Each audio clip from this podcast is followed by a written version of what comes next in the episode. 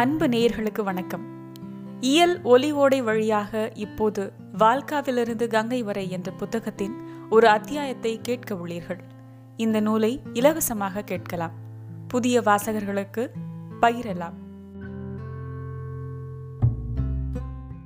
சுதாஸ் நாடு குரு பாஞ்சாலம் என்கிற ஐக்கிய மாகாணத்தின் மேற்கு பகுதி. சாதி வேதகால ஆரியர். காலம் கிமு 1500. இளவினிற் காலம் முடியும் நேரம். சனாப் என்கிற சந்திரபாகா ஆற்றின் மருங்கிலுள்ள பரந்த பிரதேசத்தில் கண்ணுக்கெட்டிய தூரம் வரை பொன்னிறமான கோதுமை கதிர்கள் காற்றில் அசைந்து ஆடிக்கொண்டிருந்தன. ஆங்காங்கே கூட்டம் கூட்டமாக ஆண்களும் பெண்களும் பாடிக்கொண்டே அந்த கோதுமை கதிர்களை அறுத்து கொண்டிருந்தனர். கதிர் அறுக்கப்பட்ட வயல்களிலே உள்ள புற்களை அநேகம் குதிரைகளும் அதன் குட்டிகளும் மேய்ந்து கொண்டிருந்தன. வெயிலின் வெப்பம் வர வர கடுமையாகி கொண்டிருந்தது. சற்று தொலைவில் ஒரு வழிபோக்கன் அந்த வயல்களினுடைய மெதுவாக நடந்து போய் கொண்டிருந்தான். கிழிந்த துணியால் சுற்றி கட்டியிருந்த தலைப்பாகை, பிடரியில் தொங்கி ஆடிக்கொண்டிருக்கும் செம்பட்ட நிறமான தலை ரோமங்கள், உடம்பிலே ஒரு பழமையான போர்வை, முழங்கால் அளவே தொங்கவிட்டு கட்டியிருக்கும் வேட்டி, கையிலே நீண்ட தடி. இந்த கோலத்தோடு மெதுவாக தள்ளாடியபடி நடந்து சென்று கொண்டிருந்தான். தாகத்தால் அவனுடைய தொண்டை வறட்சி அடைந்திருந்தது. இருந்தாலும் அடுத்து தெரியும் கிராமத்திற்காவது போய்விட வேண்டும் என்று உறுதியோடு நடந்தான். ஆனால் அந்த வழியின் அருகே தென்பட்ட ஒரு மண் கிணற்றையும் வன்னி மரத்தின் தேய்ந்த நிழலையும் பார்த்ததும் அவனுடைய உறுதி குலைந்து விட்டது. அதற்கப்பால் ஒரு அடி கூட நடக்க முடியாதவன் போல ஆகிவிட்டான். கிணற்றை குனிந்து பார்த்தான். தண்ணீரோ சமீபத்தில் இல்லை. தன் தலைப்பாகையை அதன் ஒரு முனையை பிடித்து மற்றொரு முனையை கிணற்றுக்குள் விட்டான். எட்டவில்லை. உடுத்திருந்த ஆடையை கழற்றி அதையும் சேர்த்து முடிந்து தொங்கவிட்டான். பாவம், அதுவும் தண்ணீரை தொடவில்லை. நம்பிக்கை எழுந்த நிலையில் வன்னி மரத்தின் நிழலிலே போய் உட்கார்ந்து விட்டான். அங்கிருந்து நகரக்கூட முடியாது என்று அவனுக்கு தோன்றியது. அந்த சமயத்தில் ஒரு தோளிலே தண்ணீர் பையையும் மற்றொரு தோளிலே கயிற்றையும் தொங்கவிட்டு கொண்டு வாளியுடன் ஒரு பெண் கிணற்றை நோக்கி வருவது தெரிந்தது. உடைந்து சிதறி போயிருந்த அவனுடைய நம்பிக்கை சற்று துளிர்விட ஆரம்பித்தது. கிணற்றை அடைந்த பெண் மேடை மீது தன் தண்ணீர் பையை வைத்துவிட்டு தோல் வாளியால் தண்ணீரை இறைக்க திரும்பிய போது அவளுடைய பார்வை அந்த வழிபோக்கன் மீது பட்டது. அவனுடைய முகம் வாடி இருந்தது. உதடுகள் உலர்ந்திருந்தன. தொண்டை வறட்சி அடைந்திருந்தது. கண்கள் பஞ்சடைத்திருந்தன.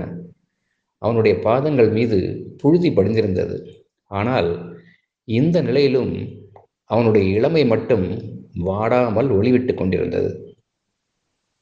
தன்னுடைய பொன்னிறமான கூந்தலை சாதாரணமாக முடிந்து கொண்டு உடம்பை சுற்றி ஒரு போர்வையும் இடையில் ஒரு சாதாரண சாரமும் அணிந்து கொண்டிருந்த அந்த பெண்ணின் வினோதமான வேடத்தை ஆச்சரியத்தோடு பார்த்தான். வெயிலில் நடந்து வந்ததனால் இளைஞனுடைய முகம் சிவந்து காணப்பட்டது. நெற்றியிலும் மேல் உதட்டிலும் வேர்வையின் துளிகள்.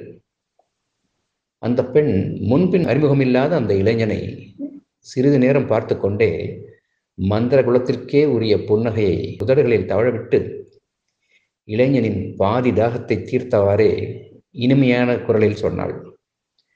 நீ மிகவும் தாகமாக இருப்பதாக எனக்கு தோன்றுகிறது சகோதரா. வழிபோக்கன் பலவீனம் அடைந்து கொண்டிருக்கும் தனது இதயத்தை கட்டுப்படுத்த முடியாமல், ஆம், மிகவும் தாகமாக இருக்கிறது என்றான். இதோ தண்ணீர் கொண்டு வருகிறேன் என்று கூறி அவசரமாக வாளியிலே தண்ணீரை கொண்டு வந்தாள். வாலிபனும் அதற்குள் அவள் பக்கத்தில் சென்று உட்கார்ந்தான். அவனுடைய கட்டுடலும் உறுதியான எலும்புகளும் அவனுள்ளே அடங்கி கிடக்கும் எல்லையற்ற ஆண்மையை வெளிப்படுத்தி கொண்டிருந்தன. தண்ணீர் பையோடு சேர்த்து கட்டியிருந்த தோல் போகனியை எடுத்து அதிலே தண்ணீரை நிரப்பி வழிபோக்கனிடம் கொடுத்தாள் அவள்.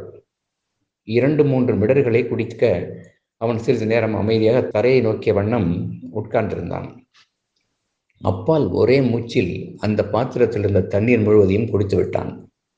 பாவம், அவ்வளவு தாகம் அவனுக்கு. அந்த சிறு பாத்திரத்தை அவனுடைய கை நழுவ விட்டது. தன்னை சமாளித்து கொள்ள முடியாமல் அப்படியே கீழே சாய்ந்தான். கண்கள் மூடிக்கொண்டன. மயக்கமாகிவிட்டான். இதை பார்த்து அசைவற்று நின்றிருந்த அந்த பெண் வேகமாக தன்னுடைய தலையில் சுற்றியிருந்த துணியை தண்ணீரில் நனைத்து அவனுடைய நெற்றியையும் முகத்தையும் அந்த ஈரத்துணியால் துடைத்தாள். சிறிது நேரத்தில் அவனுடைய கண்கள் திறந்தன. அவன் வெட்கமடைந்து மெல்லிய குரலில், மிகவும் வருந்துகிறேன், உனக்கு கஷ்டத்தை கொடுத்து விட்டேன் என்றான். எனக்கு ஒன்றும் கஷ்டமில்லை. இம்மாதிரி உனக்கு நேர்ந்ததை பார்த்து பயந்து விட்டேன். ஏன் இப்படி ஆயிற்று? வேறு ஒன்றும் இல்லை, வெறும் வயிற்றிலே அதிக தண்ணீர் குடித்து விட்டேன், அதுதான் காரணம். ஆனால் இப்பொழுது சரியாகிவிட்டது. வெறும் வயிறா என்று சொல்லிக்கொண்டே அவனுடைய பதிலை எதிர்பார்க்காதவளாக ஓடோடியும் தன் வீட்டிற்கு சென்று ஒரு சிறிய பாத்திரத்தில் தயிர், மாவு, மது முதலியவற்றுடன் திரும்பி வந்து அவற்றை அவன் முன் வைத்தாள். இளைஞன் முகத்தில் தயக்கமும் கலந்து தோன்றின. அதை பார்த்து அந்த பெண், பூச்சப்படாதே, என்னுடைய சகோதரனும் இந்த மாதிரி வீட்டை விட்டு போய் சில ஆண்டுகள் ஆகின்றன. உனக்கு இந்த உதவி செய்யும் போது என்னுடைய சகோதரன் நினைவே எனக்கு ஏற்படுகிறது என்றாள். வழிப்போக்கன் அந்த பாத்திரத்தை வாங்கி கொண்டான். அந்த பெண் வாளியில் தண்ணீர் கொடுத்தாள். இளைஞன் தயிர் முதலியவற்றை அருந்தினான். களைப்புற்று இருந்த அவனுடைய முகம் மலர ஆரம்பித்தது. அந்த பெண்ணின் எதிர்பாராத உதவிக்காக நன்றி சொல்லும் பொருட்டு வாயை திறந்தான். அவனுடைய முகக்குறிப்பை புரிந்து கொண்ட அந்த பெண், தயக்கப்படுவதற்கு அவசியமே இல்லை, உன்னை பார்த்தால் வெகு தொலைவில் இருந்து வருவன் போல் இருக்கிறது என்றாள். ஆம், ரொம்ப தொலைவில் இருந்து, பாஞ்சாலத்தில் இருந்து. இங்கு எங்கே போக வேண்டும்? இன்ன இடத்திற்கு என்று இல்லை, எங்கோ போகிறேன். இருந்தாலும் எந்த இடமாக இருந்தால் என்ன, என்னுடைய உடைக்கும் உணவிற்கும் பிறரை எதிர்பார்க்கக்கூடாது. ஏதாவது வேலை செய்ய வேண்டும், அவ்வளவே. வயல்களில் வேலை செய்ய முடியுமா? ஏன் முடியாது? உழ, விதைக்க, கதிரறுக்க எல்லாம் தெரியும். பசுக்கள், குதிரைகள் இவற்றை மேய்க்க முடியும். என்னுடைய உடலில் போதிய பலம் இருக்கிறது. ஆனால் இப்போது அந்த சக்தி வாடி இருக்கிறது. இருந்தாலும் அது தேறிவிடும். இன்னும் சில நாட்களிலேயே எவ்வளவு கடினமான வேலையையும் செய்ய முடியும். பெண்ணே, நான் இதுவரை எந்த எஜமானனுக்கும் கோபம் வரும்படி நடந்து கொண்டதே இல்லை. என்னுடைய தகப்பனார் உன்னை வேலைக்கு வைத்துக் கொள்வார் என்று நினைக்கிறேன். தண்ணீர் நிரப்பி கொண்டு செல்வோம், நீயும் என்னுடன் வா. இளைஞன் தண்ணீர் பையை தூக்கி கொண்டு வர எவ்வளவோ முயன்றான். அந்த பெண் அதற்கு ஒப்புக்கொள்ளவில்லை. வயல்களுக்கு நடுவில் ஒரு சிவப்பு கூடாரம் அடிக்கப்பட்டிருந்தது. அதற்கு வெளியே சுமார் 40-50 ஆண் பெண்கள் உட்கார்ந்திருந்தார்கள். அவர்களில் யார் அந்த பெண்ணின் தந்தை என்று கண்டுபிடிக்க முடியவில்லை. எல்லோரும் ஒரே மாதிரியான சாதாரண உடை, செம்பட்டை முடி, சிவத்த மேனி உடையவர்களாக இருந்தனர். அந்த பெண் தண்ணீர் பையையும் வாளியையும் விரிக்கப்பட்டிருந்த ஒரு தோளின் மேல் வைத்துவிட்டு 60 வயது நிரம்பிய ஆனால் ஆரோக்கியமும் திட சரித்திரமும் உள்ள ஒரு பெரியவரிடம் போய், அப்பா, இந்த அந்நிய நாட்டு இளைஞர் இங்கு வேலை செய்ய விரும்புகிறார் என்றாள். குழந்தாய், வயலிலே நம்முடன் வேலை செய்வாரா? ஆம், எந்த வேலையானாலும். அப்படியானால் செய்யட்டும். மற்றவர்களுக்கு என்ன கூலி கிடைக்கிறதோ அது அவருக்கும் கிடைக்கும். இளைஞன் இவற்றை கேட்டுக்கொண்டிருந்தான். அந்த முதியவன் இளைஞனிடமும் இதே விஷயங்களை திரும்பவும் கூறினான். இளைஞனும் இதற்கு சம்மதித்தான். மேலும் அந்த முதியவர் அவனை பார்த்து, நாங்கள் யாவரும் மதிய உணவு சாப்பிடப் போகிறோம், நீயும் கலந்து கொள்ளலாம், வா என்று அழைத்தான். இல்லை ஆரிய பெரியவரே, இப்போதுதான் தங்கள் மகள் எனக்கு மாவும் தயிரும் கொடுத்தாள். ஆரியனும் இல்லை, வீரியனும் இல்லை. என் பெயர் ஜேதா, ரிபு மகன் மாத்திரன். உன்னால் முடிந்த அளவு சாப்பிடலாம். அபாலா, இவருக்கு சிறிது அஸ்வினி மது கொண்டு வந்து கொடு. இளைஞா, வெயிலுக்கு இது மிகவும் நல்லது. உன்னுடைய மற்ற விஷயங்களை மாலையில் பேசிக்கொள்ளலாம். ஆனால் இப்போது உன் பெயரை மாத்திரம் தெரிந்து கொள்ளலாமா? சுதாஸ், பாஞ்சாலன். சுதாஸ் என்று கூறாமல் சுதா என்று கூறு. சுதாயன் என்பதற்கு நல்ல தானம் கொடுப்பவன் என்று பொருள்.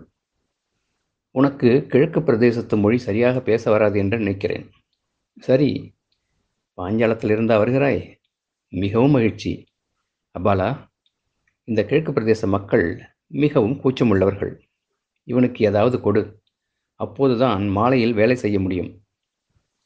சுதாஸ் அபாலா வற்புறுத்தி கொடுத்த மதுவையும் அருந்திவிட்டு சில ரொட்டிகளையும் சாப்பிட்டான். 2 நாட்களாக சாப்பிடாமல் இருந்ததினால் அவனுடைய பசி செத்துவிட்டது. சூரியனுடைய வெப்பம் குறைய குறைய அவனுடைய உடலில் புது ஊக்கமும் ஆர்வமும் உண்டாகிவிட்டது. மாலையில் யாவரும் வேலையை விடுவதற்கு முன்னரே கோதுமை கதிர் அறுப்பதில் யாருக்கும் அவன் இளைத்தவனல்ல என்பதையும் நிரூபித்தான். இரவில் யாவரும் கோதுமை கதிர்கள் அடுக்கப்படும் களத்தில் உள்ள வீட்டிற்கு சென்றனர். அங்கு கூடியிருந்த 200க்கும் அதிகமான மக்களின் நிலத்தை விட ஜேதாவின் நிலம் மிகப்பெரியது என்று தெரிய வந்தது. அங்கு சமையல் வேலை செய்வோர் ஏற்கனவே தங்கள் வேலையை தொடங்கியிருந்தனர். ஒரு பெரிய எருதை கொன்று அதனுடைய இறைச்சியை, எலும்பு முதலியவற்றை துண்டு துண்டாக பிரித்து பொழுது சாய்வதற்கு 2-3 மணி நேரத்திற்கு முன்பாகவே பெரிய பெரிய தவளைகளில் போட்டு அடுப்பேற்றி இருந்தார்கள். மீதமுள்ள இறைச்சி துண்டுகளை உப்பை தடவி வேக வைத்து கொண்டிருந்தனர்.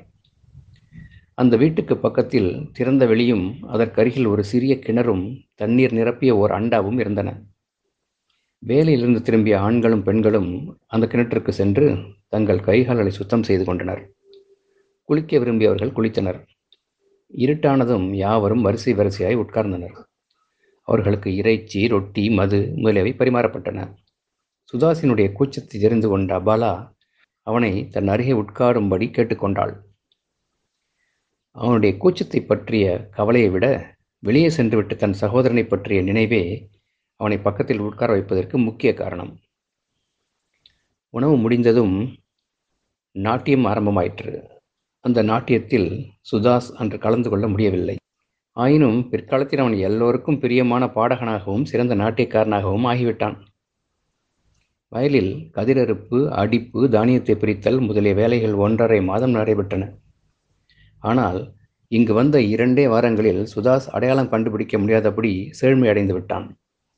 அவனுடைய பெரிய பெரிய நீலக்கண்கள் பிரகாசம் அடைந்திருந்தன. கன்னங்கள் சிவந்திருந்தன. நரம்புகளும் எலும்புகளும் சதைக்கோளங்களுக்குள் மறைந்துவிட்டன. வந்த 1 வாரத்தில் ஜேதா அவனுக்கு புதிய ஆடையையும் கொடுத்திருந்தார். நெற்பயிர் கொஞ்சம் வளர்ந்துவிட்டது. ஜேதா, அபாலா, சுதாஸ் இன்னும் 2 வேலையாட்களை தவிர ஏனைய கூலியாக தானியத்தை பெற்றுக்கொண்டு அவரவர்கள் வீட்டிற்கு போய்விட்டார்கள். இவர்களுக்கு நிலங்கள் குறைவு. ஆகையால் தங்கள் சொந்த கதிரறுப்பு, அடிப்பு வேலைகளை காலாகாலத்தில் முடித்துவிட்டு இங்கு ஜேதாவின் நிலங்களில் வேலை செய்ய வந்தார்கள். இந்த 1.5 மாதங்களில் ஜேதா, அபாலா இவர்களின் அன்பாலும் நடவடிக்கைகளாலும் ஈர்க்கப்பட்ட சுதாஸ் மெதுவாக அவர்களுடன் நெருங்கி பழகிவிட்டான். ஏன், அவர்களுடைய குடும்ப அங்கத்தினர்களில் இவனும் ஒருவனாகவே ஆகிவிட்டான் என்று சொல்ல வேண்டும். ஒரு நாள் மாலை வேளையில் யாவரும் உட்கார்ந்து மதுருந்து கொண்டிருந்த போது கிழக்கு பகுதியை பற்றிய பேச்சை ஜேதா ஆரம்பித்தார். அபாலாவும் அருகில் இருந்து கேட்டுக்கொண்டிருந்தாள். ஜேதா சொன்னார், சுதா, கிழக்கில் வெகு தூரம் வரை நான் போனது கிடையாது. ஆனால் பாஞ்சாலபுரத்தை, அதாவது அக்கிச்சத்திரம், நான் பார்த்திருக்கிறேன். நான் என் குதிரைகளுடன் குளிர்காலத்தில் போனேன். பாஞ்சாலம் உங்களுக்கு எப்படி இருந்தது? தேசத்தில் ஒன்றும் குற்றமில்லை. மற்றவர்களைப் போல அந்த மக்களும் ஆரோக்கியமுள்ளவர்களாகவும் செழிப்புள்ளவர்களாகவும் இருக்கிறார்கள். மேலும் அவர்களுடைய நிலங்கள் இந்த நிலங்களை விட அதிக விளை நிலமாகவும் இருக்கிறது. ஆனால் என்ன சுதா, நான் கூறுவதற்காக மன்னிக்க வேண்டும். அங்கு மனிதர்கள் வசிக்கவில்லை. மனிதர்கள் வசிக்கவில்லையா? அப்படியானால் அங்கு வசிப்பவர்கள் தேவர்களா அல்லது அரக்கர்களா? நான் இவ்வளவுதான் கூற முடியும். அங்கு மனிதர்கள் வசிக்கவில்லை. நான் கோபப்பட மாட்டேன். அரிய பெரியவரே, உங்களுக்கு ஏன் அவ்விதம் தோன்றுகிறது? சுதா, நம்முடைய வயல்களிலே வேலை பார்க்கும் 200 ஆண் பெண்களை பார்த்தாயா?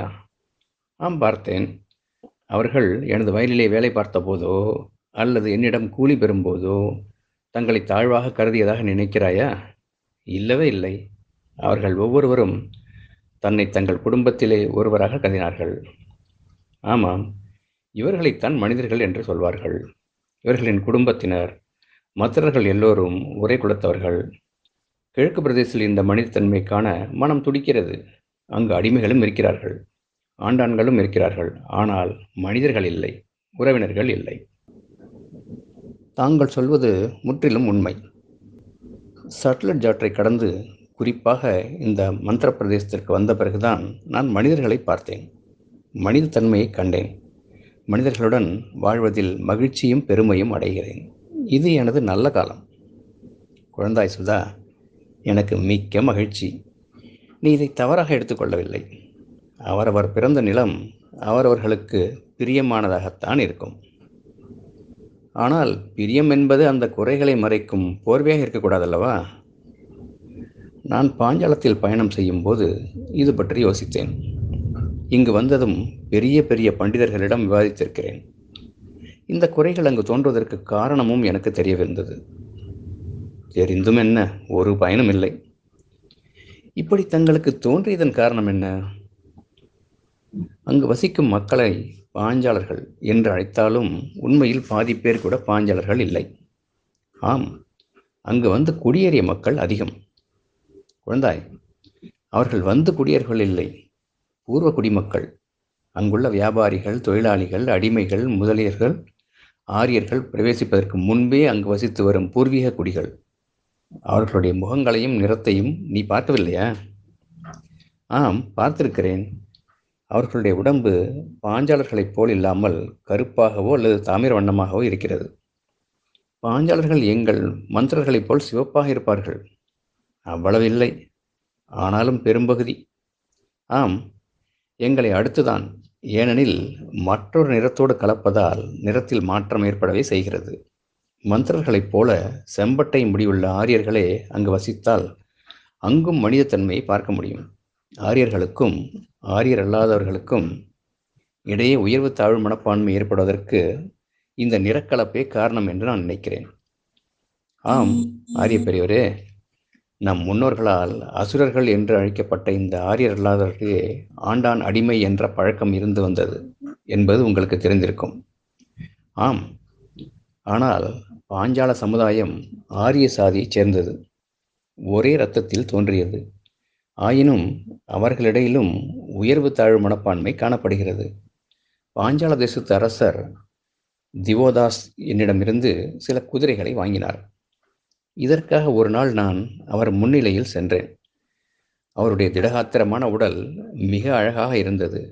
ஆனால் அவருடைய தலையின் மீது மஞ்சளும் சிவப்பு நிறமும் கலந்த கனத்த கூடை கவிழ்த்திருந்தார். அவருடைய காதுகளிலே துளையிடப்பட்டு 2 உருண்டைகளை தொங்கவிட்டு கொண்டிருந்தார். இன்னும் கரங்களிலும் கழுத்திலும் என்னென்னவோ வேடிக்கைகள். இவற்றையெல்லாம் பார்த்த எனக்கு அவர் மீது இரக்கம் உண்டாயிற்று. பாவம், முழு நிலாவை ராகு விழுங்கியதைப் போல் எனக்கு தோன்றியது. அவருடைய மனைவியும் அவருடன் அமர்ந்திருந்தாள். எங்கள் மந்திர குலத்து எந்த அழகிக்கும் குறைந்தவள் அல்ல அவள். பாவம், அவளும் அந்த சிவப்பு மஞ்சள் சுமையை தாங்க முடியாமல் வளைந்து போயிருந்தாள். சுதாசின் மனம் படபடவென்று அடித்து கொண்டது. தன்னுடைய இதய உணர்ச்சி முகத்தில் தெரியாமல் இருக்க மிகவும் முயற்சி செய்தான். ஆனால் அதில் வெற்றி பெற முடியாமல் பேச்சை வேறு பக்கம் திருப்ப கருதி, பாஞ்சால அரசர் தங்களிடம் குதிரைகள் வாங்கினாரா? ஆம், வாங்கினார். நல்ல விலையும் கொடுத்தார். எவ்வளவு கொடுத்தார் என்பது நினைவில்லை. ஆனால் அவருக்கு முன்னால் பாஞ்சால சமூகத்தை சேர்ந்தவர்களும் மண்டியிட்டு வணங்கியதையும் கெஞ்சும் பாவனையில் நிற்பதையும் பார்த்த என் உடம்பு பற்றி எரிந்தது. உயிர் போவதானாலும் சரி, ஒரு மந்திரன் அவ்விதம் செய்யவே மாட்டான். மகனே, உங்களுக்கு அவ்விதம் செய்ய வேண்டிய நிலைமை ஏற்படவில்லையே. அப்படி கீழ்ப்படியும்படி செய்திருந்தால் நான் கலகமே செய்திருப்பேன். கிழக்கு பிரதேச அரசர் எங்களை அவ்விதம் சொல்லவில்லை. இது பழங்காலத்திலிருந்து கடைபிடிக்கப்பட்டு வரும் முறைமை. ஏன் ஏன் என்றா கேட்கிறாய்? இதனுடைய கதை மிகவும் பெரியது. மேற்கிலிருந்து விரிவாகிக் கொண்டே வந்த பாஞ்சால சமுதாயம் யமுனை, கங்கை, இமயமலையின் மத்திய பகுதி முதலிய இடங்களில் வசிக்க ஆரம்பித்த போது அவர்களும் மந்திரர்களைப் போலவே ஒரே சமுதாயமாக வாழ்க்கையை தொடங்கினார்கள். ஆனால் நாளடைவில் அசுரர்களுடைய கூட்டுறவால் பாஞ்சால ஆரியர்களிடையும் சிலருக்கு தலைவர்களாகவும் அரசர்களாகவும் புரோகிதர்களாகவும் ஆக வேண்டும் என்ற ஆசை தோன்றியது. அவர்களுக்கு இவ்விதமான ஆசை ஏன் ஏற்பட்டது? பேராசைதான் காரணம். தான் உழைக்காமல் பிறருடைய உழைப்பிலே சாப்பிட வேண்டும் என்ற எண்ணத்தால் இந்த அரசர்களும் புரோகிதர்களுமே பாஞ்சாலத்தில் உயர்வு தாழ்வு என்ற பாகுபாட்டை ஏற்படுத்தினார்கள். அங்கிருந்து மனிதத்தன்மையையும் விரட்டிவிட்டார்கள் என்று சொல்லியவாறே ஜேதா வேறு வேலையாக எழுந்துவிட்டார்.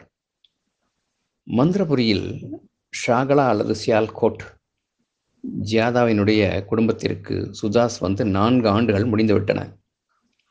ஜேதாவின் மனைவி இறந்துவிட்டாள்.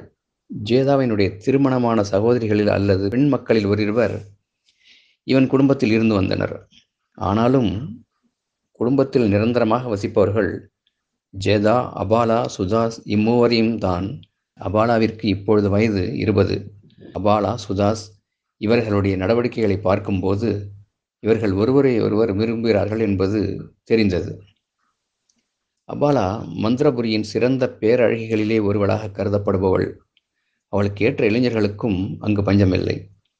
அதேபோல் சுதாஸ் போன்ற இளைஞர்களுக்கு தகுந்த அழகிகளுக்கும் பஞ்சமில்லை. ஆயினும் சுதாஸும் அபாலாவும் எப்பொழுதும் சேர்ந்தே நடனமாடி வந்தார்கள். இவர்கள் இருவரும் நெருங்கி உறவாடுவது ஜேதாவிற்கும் தெரியும்.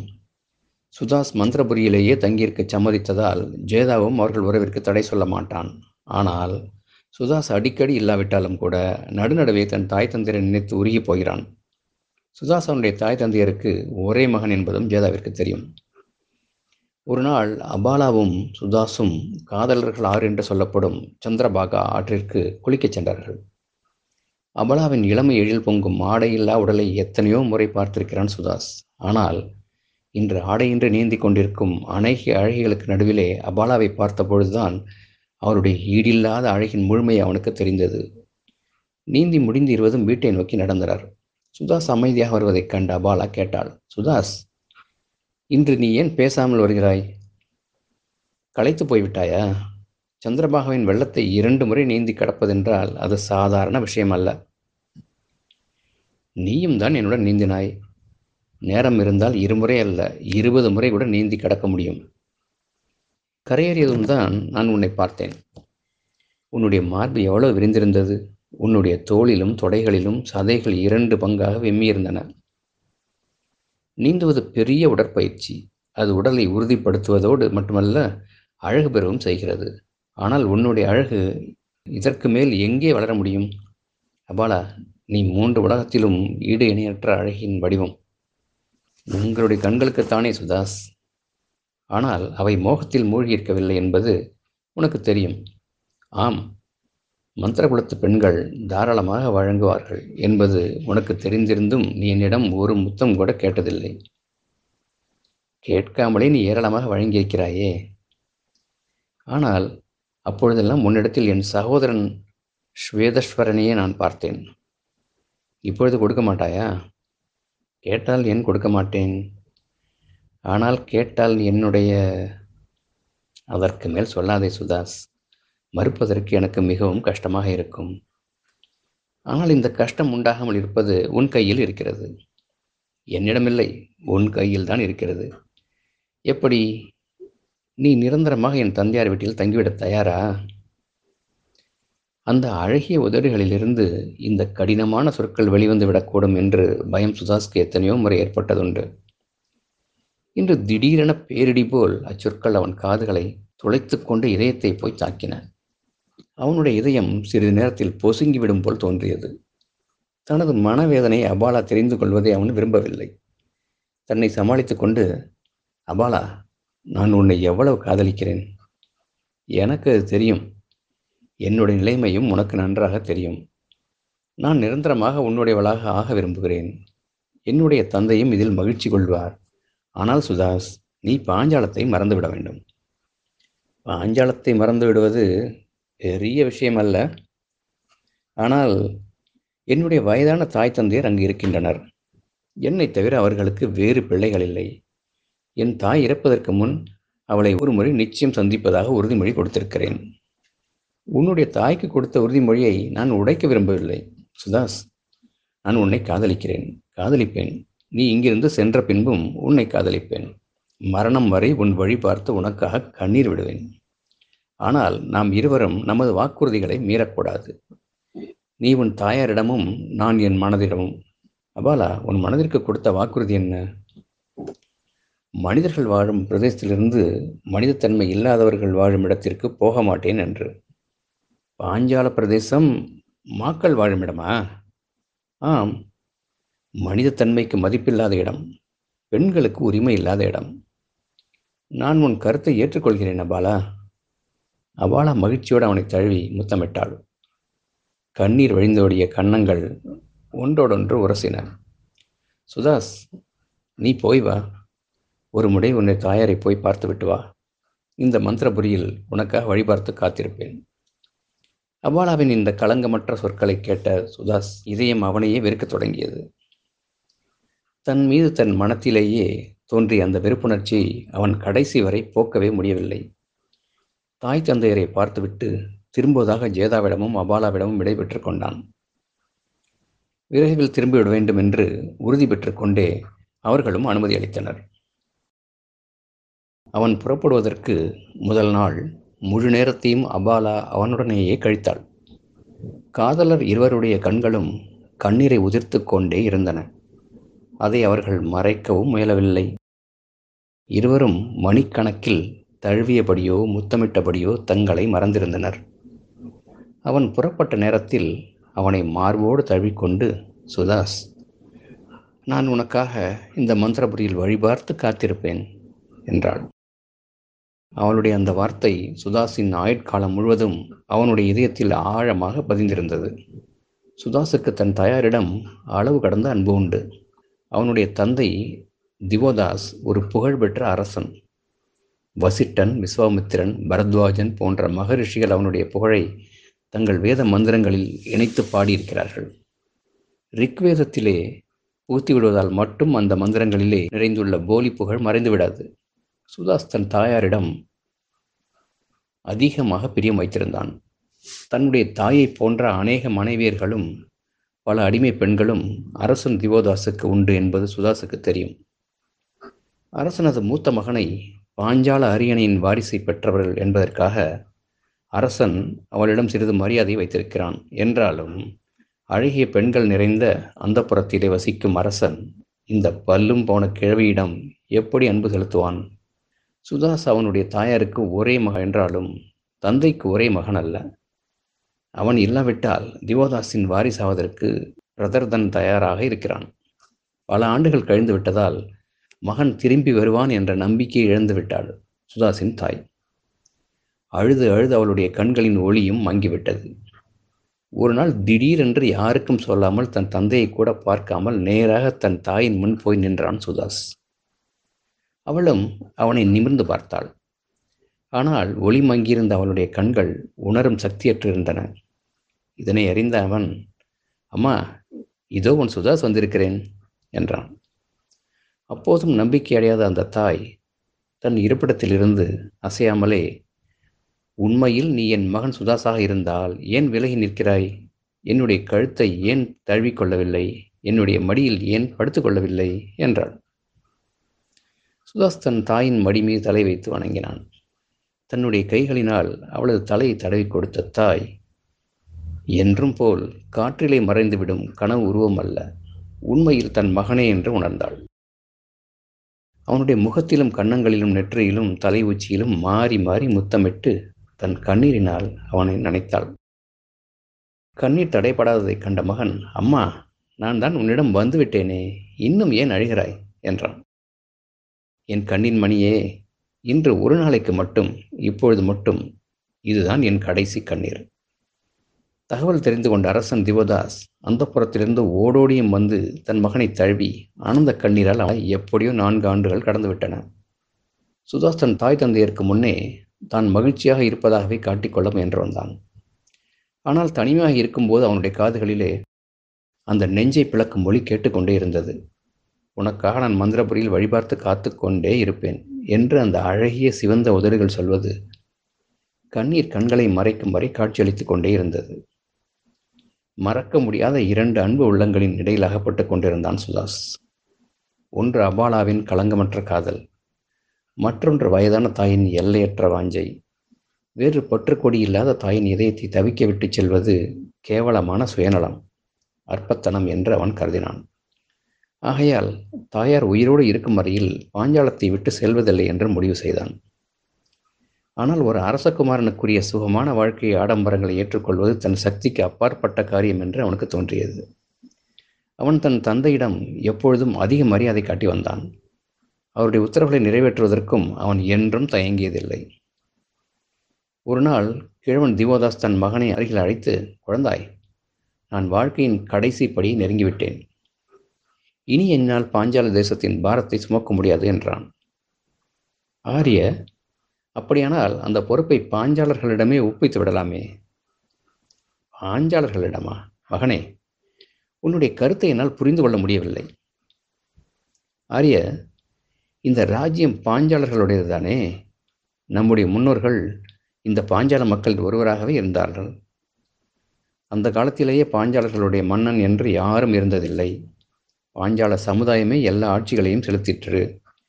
இப்போதும் கூட மல்லவம், மந்திரம், காந்தாரம் முதலிய பிரதேசங்களில் மக்கள் சமூகமே அரசாட்சி செலுத்துகிறது. நம்முடைய பாட்டனார் வத்தியரசனுடைய முன்னோர்களுள் ஒருவருக்கு பேராசை, ஆடம்பரமான வாழ்க்கையில் விருப்பம், பிறருடைய உழைப்பை திருட வேண்டும் என்ற ஆசை முதலியவை எப்படியோ உண்டாகியிருக்கிறது. அவர் பாஞ்சாலத்தின் மக்கள் தலைவனாகவோ படைத்தலைவனாகவோ இருந்திருக்கக்கூடும். ஏதாவது ஒரு பெரிய போரில் வெற்றி பெற்றதன் மூலம் மக்களின் அன்பிற்கும் நம்பிக்கைக்கும் பாத்திரமாக இருக்கக்கூடும். அவற்றையே உபயோகித்து அந்த மக்களுக்கும் துரோகம் செய்து அவர்கள் மக்கள் சமூகத்தின் அதிகாரத்தை தூக்கி எறிந்துவிட்டு அசுரர்களைப் போல் ஒரு அரசனுடைய ஆட்சியை ஏற்படுத்தியிருக்கிறார். அசுரர்களைப் போல் வசிட்டர், விஸ்வாமித்திர முதலியவர்களுடைய முன்னோர்களுக்கு புரோகித பதவி என்ற லஞ்சத்தை கொடுத்து அவர்களை கொண்டு மக்களின் கண்களிலே மண்ணை தூவ செய்திருக்கிறார். புரோகித கூட்டமும் இந்திரன், அக்னி, சோமன், வருணன், விஷ்ணுதேவன் முதலிய தெய்வங்களை உங்கள் ஆள்வதற்காகவே இந்த அரசனை அனுப்பியிருக்கிறார்கள்.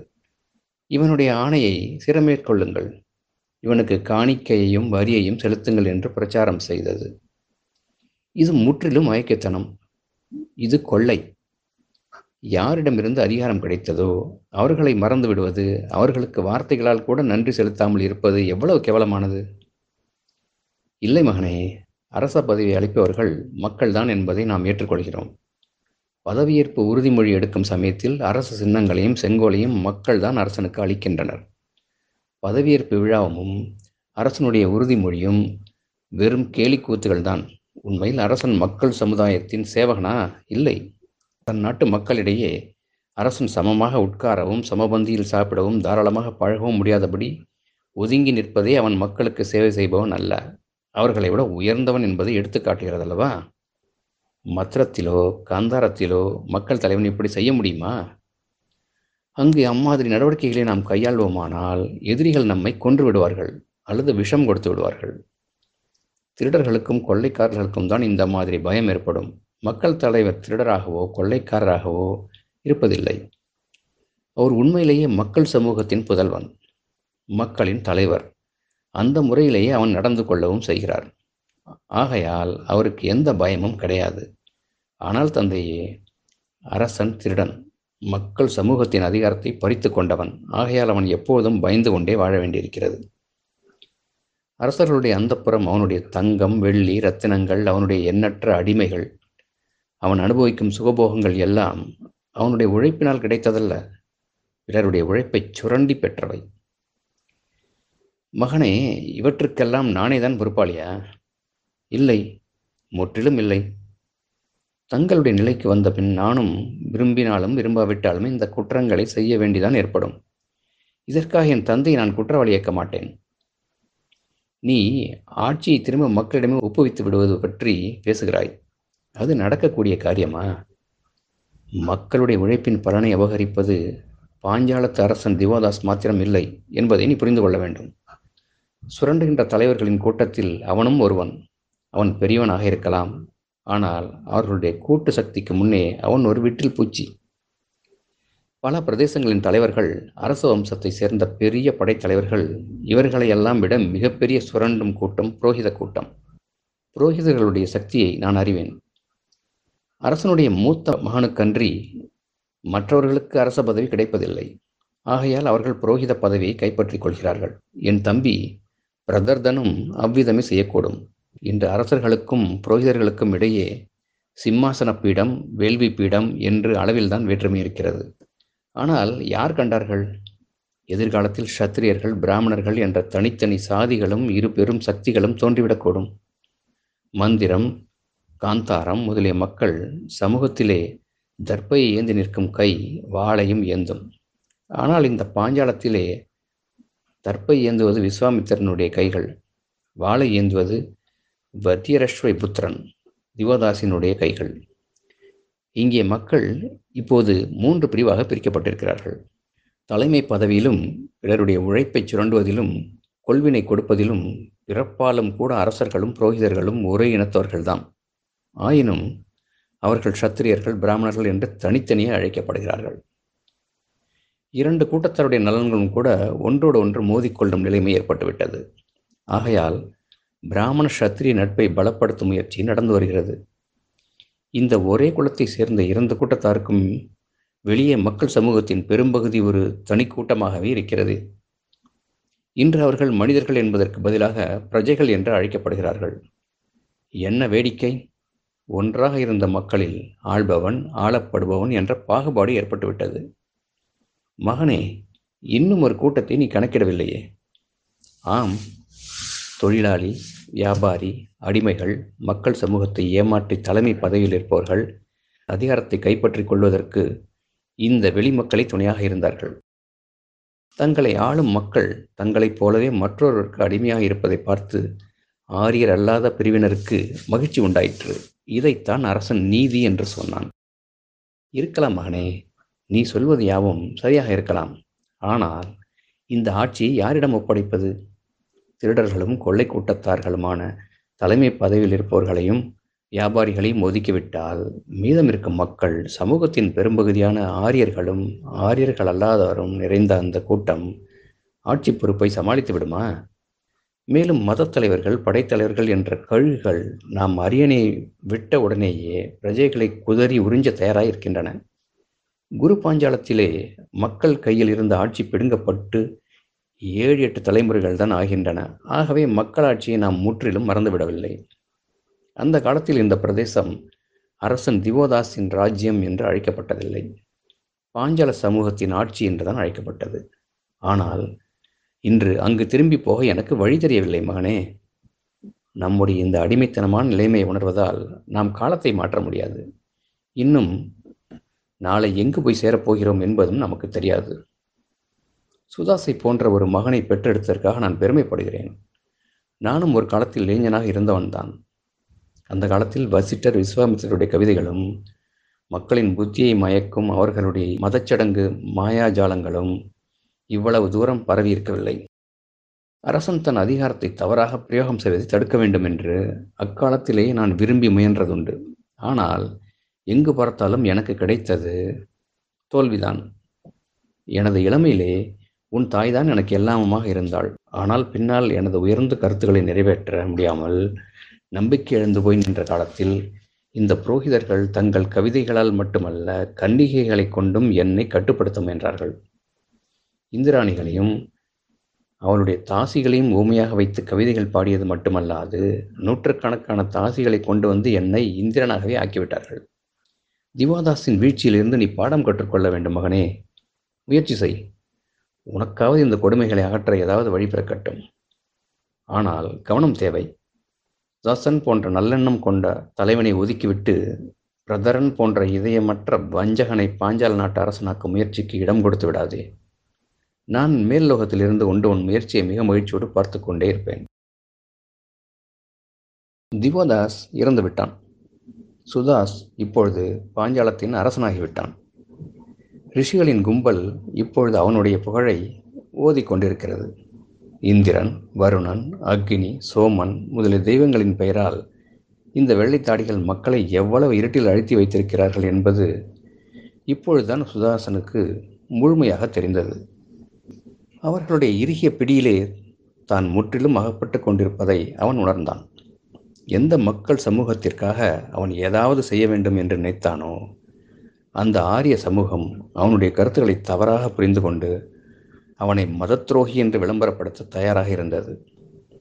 வெறும் காலுடன் கிழிந்த துணியுடனும் முன்பின் தெரியாத அந்நிய தேசங்களிலே சுற்றி கொண்டிருந்த அந்த நாள் அவன் நினைவுக்கு வந்தது. அக்காலத்தில் அவன் இப்பொழுது இருப்பதை காட்டிலும் அதிக சுதந்திரம் உள்ளவனாக இருந்தான். சுதாசினுடைய மனவேதனையை உணர்ந்தவர்களோ அவனிடத்தில் அனுதாபம் செலுத்துபவர்களோ இங்கு ஒருவர் கூட இல்லை. புரோகிதர்களும் மகரிஷிகளும் அவனிடம் தங்களின் இளம் பேத்திமார்களையும் அழகிய யுவதிகளையும் அனுப்பி கொண்டே இருந்தார்கள். படைத்தலைவர்களோ தங்களின் இளங்குமரிகளால் அந்த புறத்தை நிரப்பினர். ஆனால் சுதாஸ் நெருப்பின் நடுவிலே வாழ்வதாக உணர்ந்தான். சந்திரபாக ஆற்றங்கரையிலிருந்து அவனது வருகை எதிர்பார்த்து கொண்டிருக்கும் அந்த நீலக்கண்களை அவனால் மறக்க முடியவில்லை. சுதாஸ் அனைத்து மக்களுக்கும் ஆரியர் அல்லாதவர் அனைத்துக்கும் சேவை புரிய வேண்டும் என்ற திட சங்கல்பத்தோடு இருந்தான். அதற்காக தெய்வ நம்பிக்கை என்ற ஆழமான சேற்றுக்குழியில் அழுந்தி கிடக்கும் அந்த மக்களுக்கு முதலில் தங்கள் அரசன் சுதாஸின் மீது தேவதைகளின் முழுமையான அருள் இருப்பதாக நிரூபிக்க வேண்டியிருந்தது. அவ்விதம் நிரூபிப்பதற்கு வழி மகரிஷிகள் இவனை புகழ்ந்து பாடுவதைத் தவிர வேறு இல்லை. முடிவில் மகரிஷிகளின் புகழ் மாலையை பெறுவதற்காக அவர்களுக்கு தங்கம், வெள்ளி, தானியம், பசுக்கள், தாசிகள் முதலான பொருட்களை ஏராளமாக கொடுக்க வேண்டியிருந்தது. இளம் பசுங்கன்றுகளின் இறைச்சியாலும் இனிமையான மதுவினாலும் அவர்களுடைய தொந்திகளை பெருக்க வைத்ததனால் சுதாஸ் உண்மையிலேயே அந்த மகரிஷிகளுக்கு சுதாஸ் ஆகிவிட்டான். அதாவது நல்ல தானம் கொடுப்பவன் ஆகிவிட்டான். அந்த புகழ்பாடு மகரிஷிகள் சுதாசுடைய கொடையை போற்றி இயற்றி இருக்கும் எத்தனையோ ஸ்லோகங்கள் இன்றும் ரிக்வேதத்தில் காணப்படுகின்றன. ஆனால் இந்த புகழின் நாயகனான சுதாஸ் அவற்றை கேட்டபோது அவற்றை இயற்றியவர்கள் மீது எவ்வளவு வெறுப்பு கொண்டிருந்தான் என்பது யாருக்கு தெரியும்? சுதாஸை பற்றி புகழ்ச்சி பாடல்கள் வட பாஞ்சாலத்தில் மட்டுமல்ல, அதற்கப்பால் வெகு தொலைவு வரை பரவி இருந்தது. எந்த ஆடம்பரமும் இன்றி வாழ்க்கையை நடத்தி வந்த சுதாஸ் தன்னால் முடிந்த அளவுக்கு மக்களுக்கு நன்மை செய்து வந்தான். தந்தை இறந்த பல ஆண்டுகளுக்கு பிறகே அவனுடைய தாயார் இறந்தாள். மெதுவாக ஓடிக்கொண்டிருப்பதால் பழக்கப்பட்டுவிட்ட இரத்த ஓட்டம் திடீரென்று அதிகப்படுவதால் நரம்பு வெடிக்கும் நிலை ஏற்படுவது போல் அவனுடைய மனத்தின் ஆழத்திலே அடங்கியிருந்த அந்த எண்ணம் வெடித்து வெளிப்படும் நிலைமையை அடைந்தது. எந்த நேரமும் அபாலா அவன் முன்னால் நின்று கொண்டு கண்ணீர் நிறைந்த கண்களுடன் துடிக்கும் முதட்டிலே, நான் உனக்காக மந்திரபுரியிலே வழிபார்த்து காத்திருப்பேன் என்று கூறுவது போல் அவனுக்கு தோன்றியது. அந்த பிரிவின் வெப்பத்தை அவனுடைய கண்ணீர் குளிர்விக்க முடியவில்லை. இமயமலையில் வேட்டையாடச் செல்வதாக கூறிவிட்டு சுதாஸ் ஒரு நாள் பாஞ்சாலத்திலிருந்து கிளம்பினான். மந்திரபுரியில் அபாலாவின் காதலை அவனுக்கு அளித்த அந்த வீடு அப்படியே இருந்தது. ஆனால் அவனுடைய காதலியோ அவளுடைய தந்தையோ அங்கில்லை. இருவரும் இறந்துவிட்டனர். அபாலா சென்ற ஆண்டுதான் இறந்தாள். அபாலாவின் காணாமல் போயிருந்த சகோதரனும் அவன் குடும்பமும் இப்பொழுது அந்த வீட்டிலேயே வசித்தனர். அவர்களுக்கு தன் நட்பை புதுப்பித்துக் கொள்ள சுதாஸுக்கு துணிச்சல் உண்டாகவில்லை. அபாலாவின் தோழியிடமிருந்து இந்த தகவல் கிடைத்தது. அவள் ஒரு புதிய நிறச் சேலையும் மேல் அங்கியும் அவன் முன்னே கொண்டு வந்து வைத்து கண்களிலே நீர் பெருக, என்னுடைய தோழி இந்த ஆடையை தான் கடைசி நேரத்தில் உடுத்தியிருந்தாள். மந்திரபுரியில் உன் வரவுக்காக காத்திருப்பேன் என்று சுதாஸிடம் கூறியிருக்கிறேன். இந்த வார்த்தைகளே கடைசி காலத்தில் அவளுடைய வாயிலிருந்து வந்தவை என்று கூறினாள். அந்த ஆடையை வாரி எடுத்த சுதாஸ் கண்ணீர் ததும்பி வழியும் தன்னுடைய கண்களிலே ஒற்றிக்கொண்டான். மார்போடு அணைத்து கொண்டான். அபாலாவின் உடலின் நறுமணத்தை அந்த ஆடைகளில் கண்டான். குறிப்பு: இன்றைக்கு 144 தலைமுறைக்கு முந்தைய ஆரிய சமூகத்தின் கதை இது.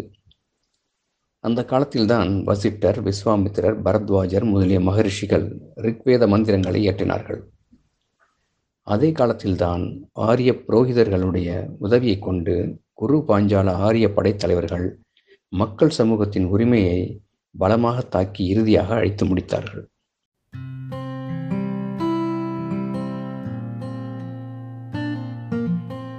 அன்பு நேயர்களுக்கு நன்றி. வால்காவிலிருந்து கங்கை வரை நூலின் அடுத்த பகுதி இயல் ஒலியோடையில் வெளியாகும்.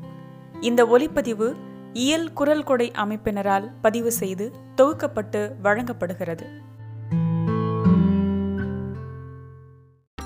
இயல் குரல் கொடை மூலம் பங்களிக்க விரும்புவோர் ielpodcast@gmail.com என்கிற மின்னஞ்சல் முகவரியில் எங்களை தொடர்பு கொள்ளலாம். இணைந்து இயங்குவோம். நுட்பம் தமிழ் மொழியில் தழைக்கச் செய்வோம்.